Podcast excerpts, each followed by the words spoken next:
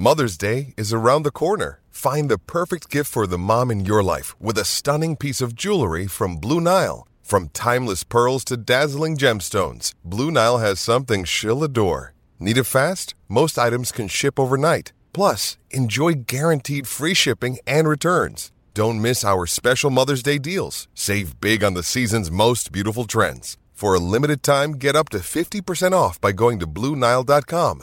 That's Bluenile.com. When you need mealtime inspiration, it's worth shopping Kroger, where you'll find over 30,000 mouthwatering choices that excite your inner foodie. And no matter what tasty choice you make, you'll enjoy our everyday low prices, plus extra ways to save, like digital coupons worth over $600 each week. You can also save up to $1 off per gallon at the pump with fuel points. More savings and more inspiring flavors make shopping Kroger worth it every time. Kroger, fresh for everyone. Fuel restrictions apply.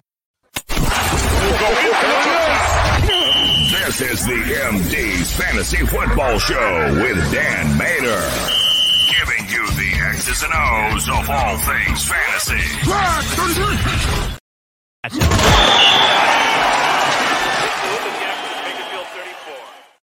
We got the Buffalo Bills taking on the Washington Commanders in Washington, and the Bills are still favored at minus six and a half points with an over under at 44 and a half. They look like they got things moving back in the right direction against the Raiders offensively last week. Jo- Josh Allen right now is a 259 and a half passing prop mark, and I'm going to go ahead and hit the over on that against the Commanders after watching Russell Wilson actually put up numbers against the Commanders last week. Uh, we're still not playing Sam Howell. Let's talk about James Cook. This is another guy that I think people are just boosting up way too much. ECR's got him at RB 11. I have him at RB 19. Yes, you're playing him this week as an RB 2, but he's still not getting opportunities inside the goal line. He did play a little bit more on third downs and two minute drill, but still was sharing those duties with Latavius Murray. In games that he doesn't score 100 yards, he has a low basement floor to his range of outcomes. And that's my problem with James Cook. So, Chase, are you looking to try to sell high on James Cook, or what's your expectations here?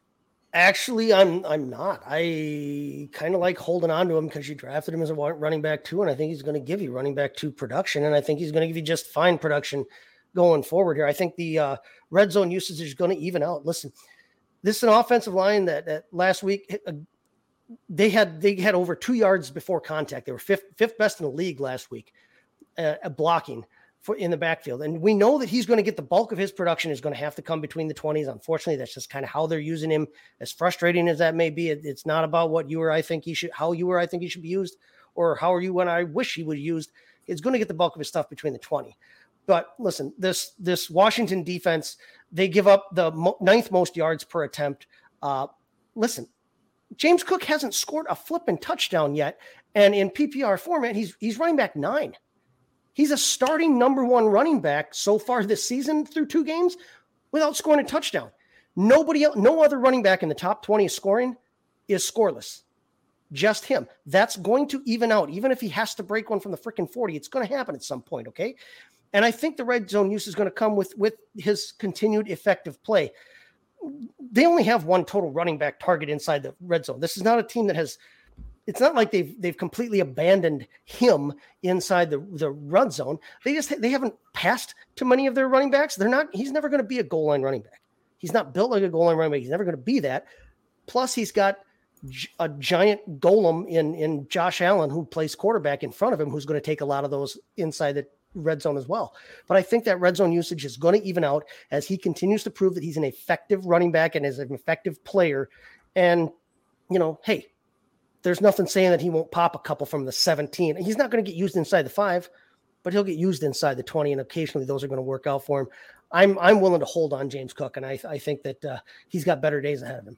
Yeah, that's what they said about Diontae Johnson too. I know he's a wide receiver, but it never really worked out either. I'm just, I'm just kidding with you. James Cook's an RB too. That Tweaked his hamstring. no, I, I, was talking about last year, but that's oh, yeah. Uh, Brian Robinson's definitely an RB two. You're playing and starting him. Antonio Gibson at this point is nothing more than a handcuff to me because they're not even really using him in the passing game the way that they should. Uh, Diggs, 71 and a half receiving yards this week. I think he gets back on track. His floor so far this year was 66.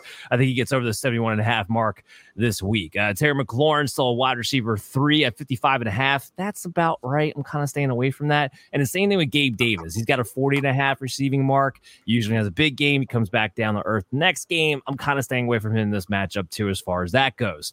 Chris, let's talk a little Jahan Dotson, shall we? Uh, I have him ranked at wide receiver 39. ECR does him have him inside the top 36. I don't think he needs to be a wide receiver three or a flex play this week. I thought he would have the better matchup last week, and he only had 22 yards to show for it. And he's even been under his player prop mark of 43 and a half the last two weeks as well. Uh, Sam Howell's is not looking for him enough, especially not looking for him the same way Carson Wentz, let's say, did in the red zone. Are you still you have more faith than I do? You're gonna play him in the flex, or are you kind of keeping him stashed right now? Um, once again, like I keep saying this a lot, but it depends what your options are. I'm not super high on him as an option as a flex or a third receiver. I think you can put him in there and expect to have you know decent production. What you're talking about, and the problem for him is necessarily he's getting out targeted by anybody else. It's just that they are spreading the ball around a lot. They're involved in the tight ends, they're involved in the different receivers. I mean, Terry McLaurin's not necessarily eating consistently. So if you're willing to play Terry McLaurin as number three receiver, Jahan Dotson could probably be a flex option possibly because one of those two guys are going to have a decent game. Um, I think it's you know you're not necessarily feeling super excited about it, but depending on what your options are, similar to like a Dobbs, similar to some of those guys where you're hoping to get maybe 70 yards or a touchdown, you have the opportunity to kind of get those numbers. Uh, Dalton Kincaid averaging about four and a half targets a week, and that's enough to make him my tight end 12 for this week because that's how shitty tight ends are. Uh, Logan Thomas, unfortunately, had a really bad concussion. I, I hope yeah. he's going to be okay. I'd be shocked to see him out there this week, but he is somebody to keep your eye on because he's actually getting a little bit more usage uh, than I think we were anticipating. So keep your eye on Logan Thomas. Let's move into our next match.